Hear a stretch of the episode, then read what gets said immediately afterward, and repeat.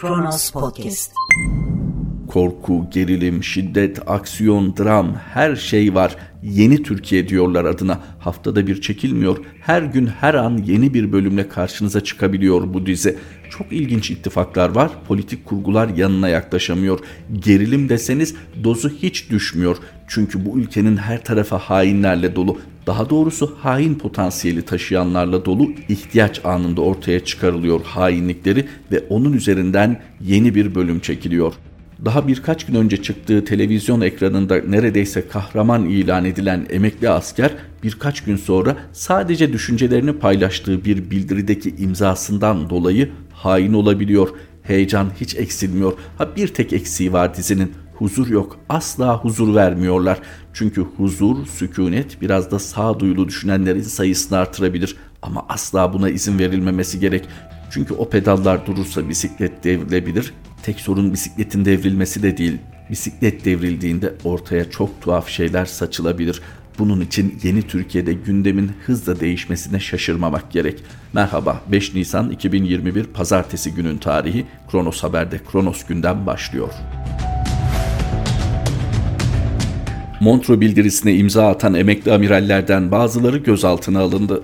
104 Amiral tarafından yayımlanan bildiriyle ilgili Ankara Cumhuriyet Başsavcılığı tarafından başlatılan soruşturma kapsamında emekli amiral Cem Gürdeniz'in gözaltına alındığı belirtildi. Bildiriye imza atan emekli amiral Cem Gürdeniz'in eşi Rengin Gürdeniz şahsi Twitter hesabında az önce sabah 6.30'da polisler evimize baskın yaparak Cem'i gözaltına aldılar mesajı paylaştı. Ankara Cumhuriyet Başsavcılığı tarafından başlatılan soruşturma kapsamında 14 emekli amiral hakkında gözaltı kararı verildi.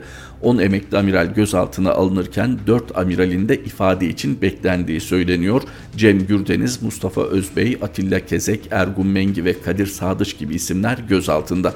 Ne yapmıştı bu generaller hatırlayacaksınız. Altlarına açık isimleriyle birlikte imza attıkları bir bildiride aslında suç teşkil etmeyen düşüncelerini paylaşmışlardı. Fakat burası Türkiye ileri demokrasinin tavizsiz uygulandığı bir ülke. Bir dönem apolet takmış hiç kimse kalkıp da siyasi iktidara yön tayin edemez. Hatta siyasi iktidarı eleştiremez karikatürize edilmiş gibi duruyor bu söylediklerim fakat şu an yaşananın bundan hiçbir farkı yok.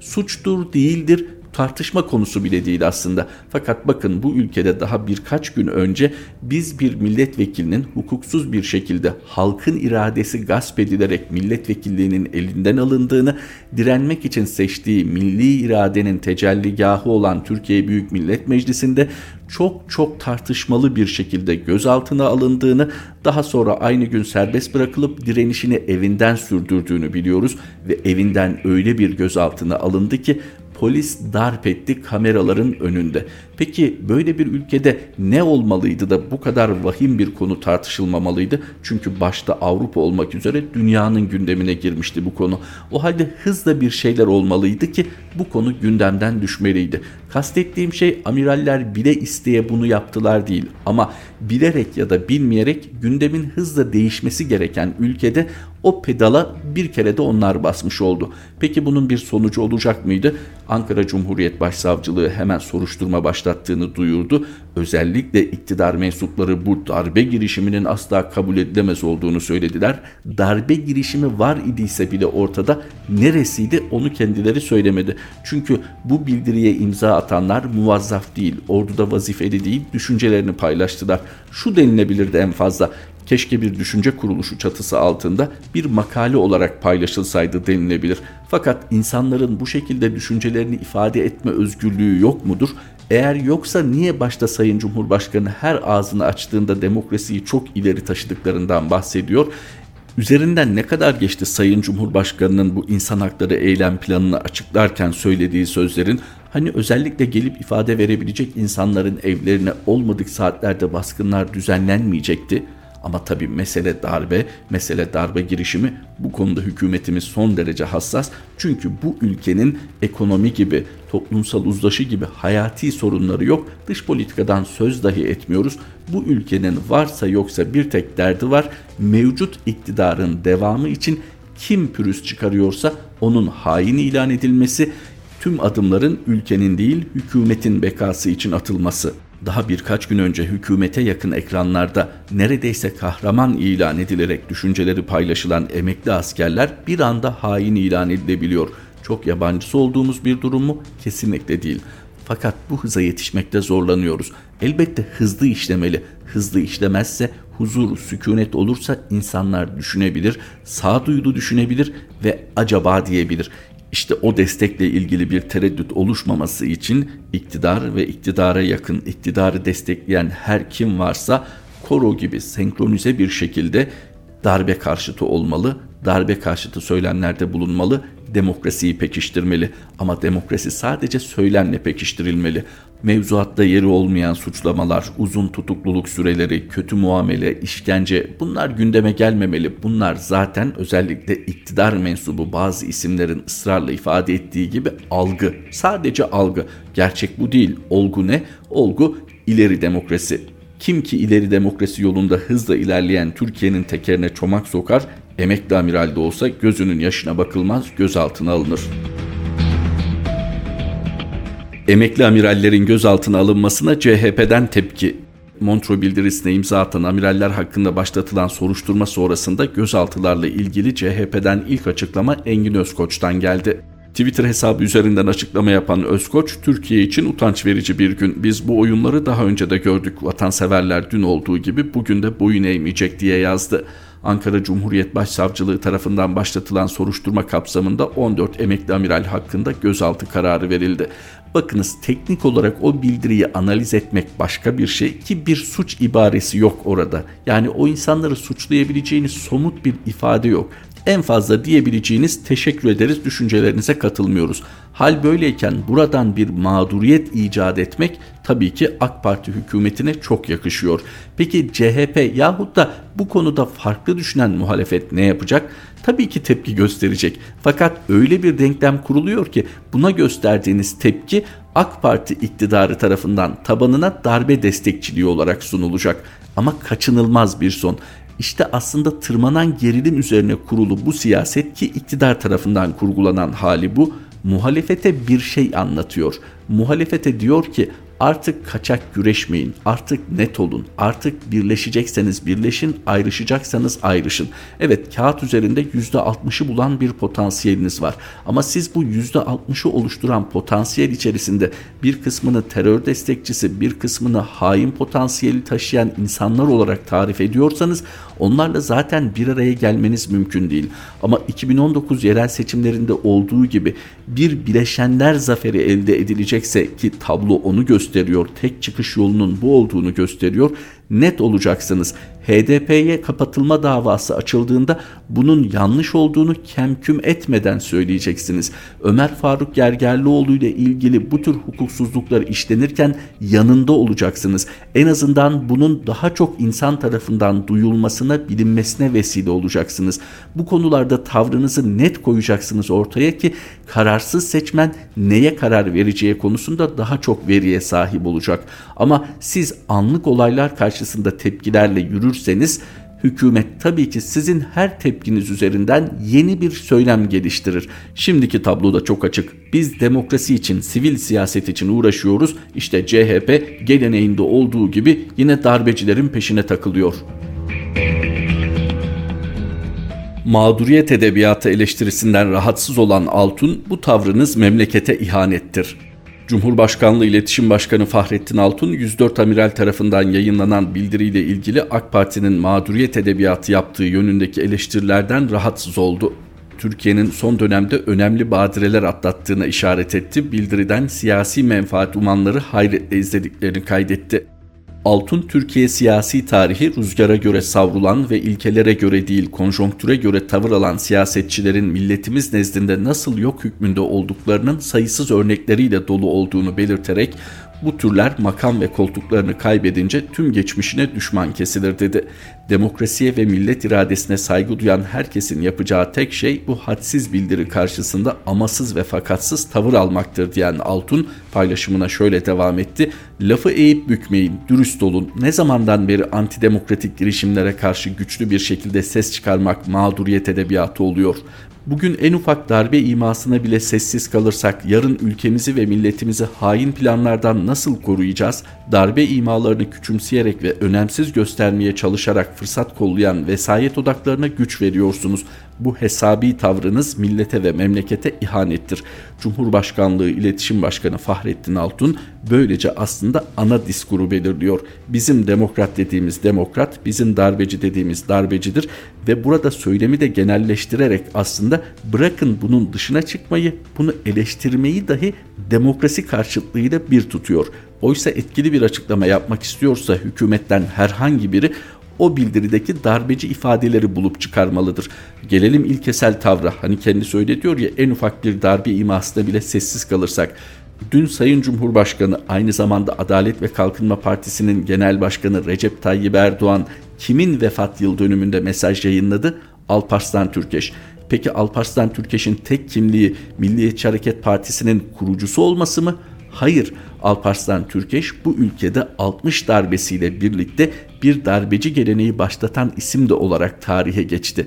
İşte şimdi yine Türkçenin zenginliğine müracaat etme vakti. Bu ne perhiz, bu ne lahana turşusu.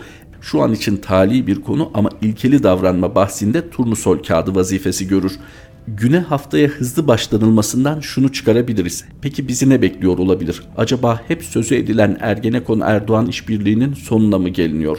Bu bir gösterge olabilir. Daha doğrusu buradan nasıl ilerleneceği, bu soruşturmanın ne kadar derinleşeceği ve hangi somut adımların atılacağı bir gösterge olabilir.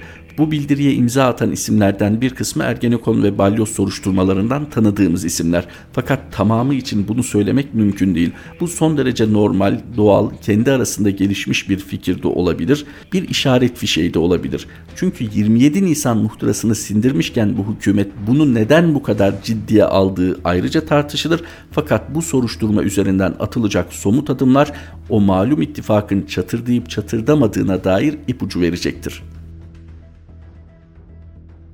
ilkeli siyaset, ilkeli olmak bahisleri geçti ya. Türkiye'deki mevcut iktidarın hani siyasal İslam parantezinde değerlendirilecek mevcut iktidarın bu konudaki söylemi ve pratiğine dikkatimizi çekecek bir yazı. Ayhan Tekineş imzalı Dini Naslar, Etik ve Katılımcı Siyaset. Siyasetin uygulama yönü her zaman önde olmuştur. Siyasette muhatabın konumu diğer bütün alanlardan daha fazla anlamlıdır. Siyaset felsefesi ve etik aynı zamanda teorik düşünce alanıdır. Ancak siyaset ve etik anlamını uygulamadan kazanır. Bir fikir ya da kural siyasi alanda uygulandığı anda bağlamı, amacı ve muhatapların konumuna göre anlam ve değer kazanır saf teorik bilimlerde kontekstin etkisi daha az hissedilirken özellikle siyasette fikirlerin doğruluğundan daha çok hangi amaç için kullanıldıkları öne çıkar. Dolayısıyla en değerli düşünceler bile siyaset sahnesinde pekala kötü amaçlar için kullanılabilir. Siyasi argümanlar doğruluk değerinden ziyade kullanıldığı amaç açısından değerlendirilir. Hatta bir argümanın siyasi içerikli olup olmadığı kullanıldığı kontekstin belirleyicilik değeriyle doğrudan alakalıdır. İçerikten ziyade niyetin, amacın ve bağlamın belirleyici olmasından dolayı siyaset daha çok ahlakla benzerlik gösterir. Örneğin demokrasiyi yaymak güzel bir siyasi argüman olsa da bu argümanın kullanıldığı siyasi kontekst öngördüğü yöntem ve strateji, sahip olduğu kapasite ve amaçladığı nihai hedef bu argümanın değerini belirler. Aksi takdirde demokrasi yaymak argümanıyla meşrulaştırılan bir siyaset on yıllarca sürebilecek daha kötü sonuçlara da yol açabilir. Siyaset ve etik pratik felsefenin iki önemli dalı olarak normatif olanla da ilgilenir. İnsan tabiatının sürekliliğine karşın sosyal yapının ve sosyal ilişkilerin sürekli ve hızlı değişimi, sosyal ve siyasi normların rasyonalite ve etik eksenli değişimini gerekli kılmaktadır. Dil bilimci ve felsefeci Karl Otto Appel'e göre siyasi ve etik davranışlar makul argümanlara dayalı etkileşimle yani diskur söylem etiğiyle evrensel anlamda temellendirilmelidir. Muhtemelen değişken yapısı, uygulama eksenli olması, zaman ve mekansal etkilere açık olması sebebiyle siyaset felsefesi geçmişte Müslüman düşünürler tarafından da ahlak eksenli ele alınmıştır. Siyaset bilimi üzerine yazan klasik dönem İslam alimleri siyaseti ahlak üzerinden değerlendirmişlerdir. Hatta siyaset bilimiyle alakalı eserlerde de ahlak başlığı tercih edilmiştir. Ahlakın siyaset açısından önemini Ahlakul Melik ve El Adabul Sultaniye gibi eser isimlerinde Vel Ahkamus Sultaniye ve Es Siyasi adıyla kaleme alınmış devlet yönetimiyle alakalı eserlerin içeriğinde görmek mümkündür. Bu eserlerde daha ziyade yöneticilerin taşıması gereken erdemler ve siyasetin ahlaki boyutu üzerinde durulmuştur. Hatta yöneticide bulunması gereken fiziki yeterlilikler gibi konular bile tavsiye ve ideal olanı tasvir amaçlı ele alınmıştır.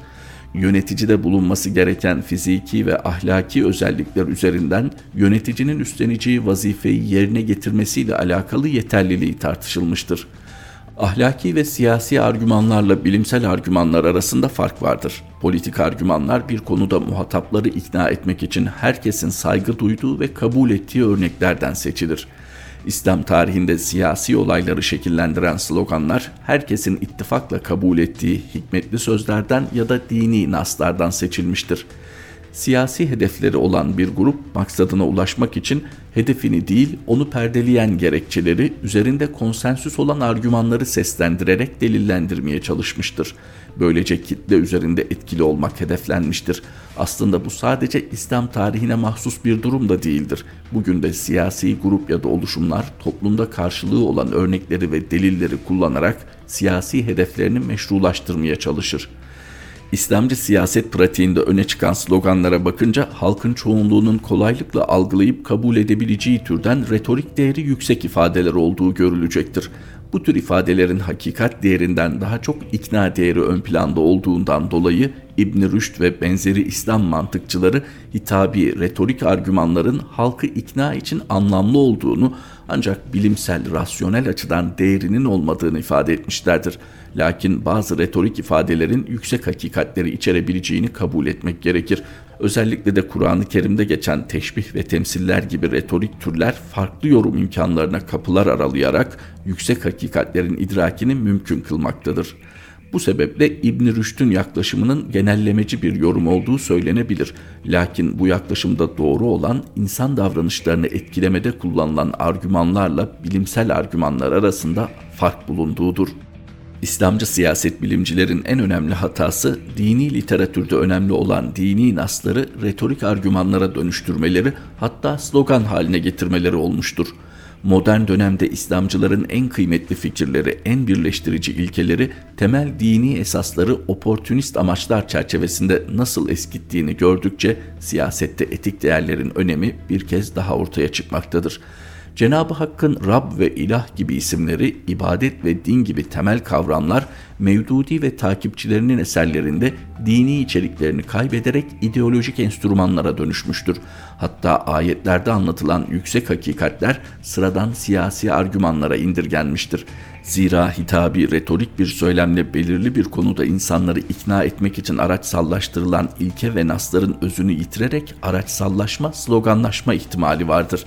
Nitekim mürciyenin insanları bu dünyadaki amelleriyle yargılamayalım. Kalpleri bilen Allah'tır. Ahirette herkes yaptığının karşılığını alacaktır. İnanç ilkesini Emevilerin zulümlerini perdelemek için kullanması tarihsel bir örnek olarak zikredilebilir. Siyaset alanı ya klasik dönem eserlerde görüldüğü gibi ahlaki erdemler ekseninde retorik argümanlarla ya da bilimsel bürhani argümanlarla ele alınmalıdır.''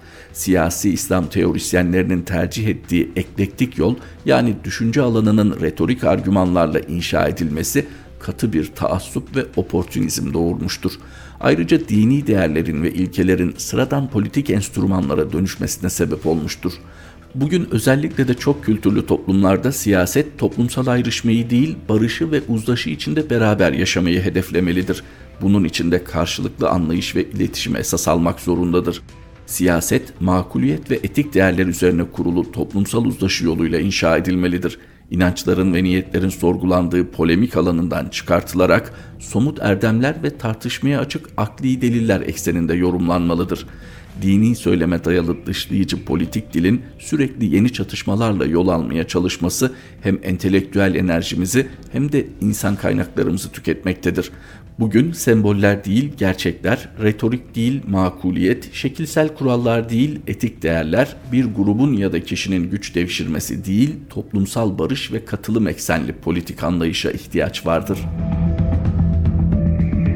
Ayhan Tekineş imzalı satırlarla sonuna geldik Kronos gündemin. Kronos Haber'de tekrar buluşmak üzere. Hoşçakalın. Kronos Podcast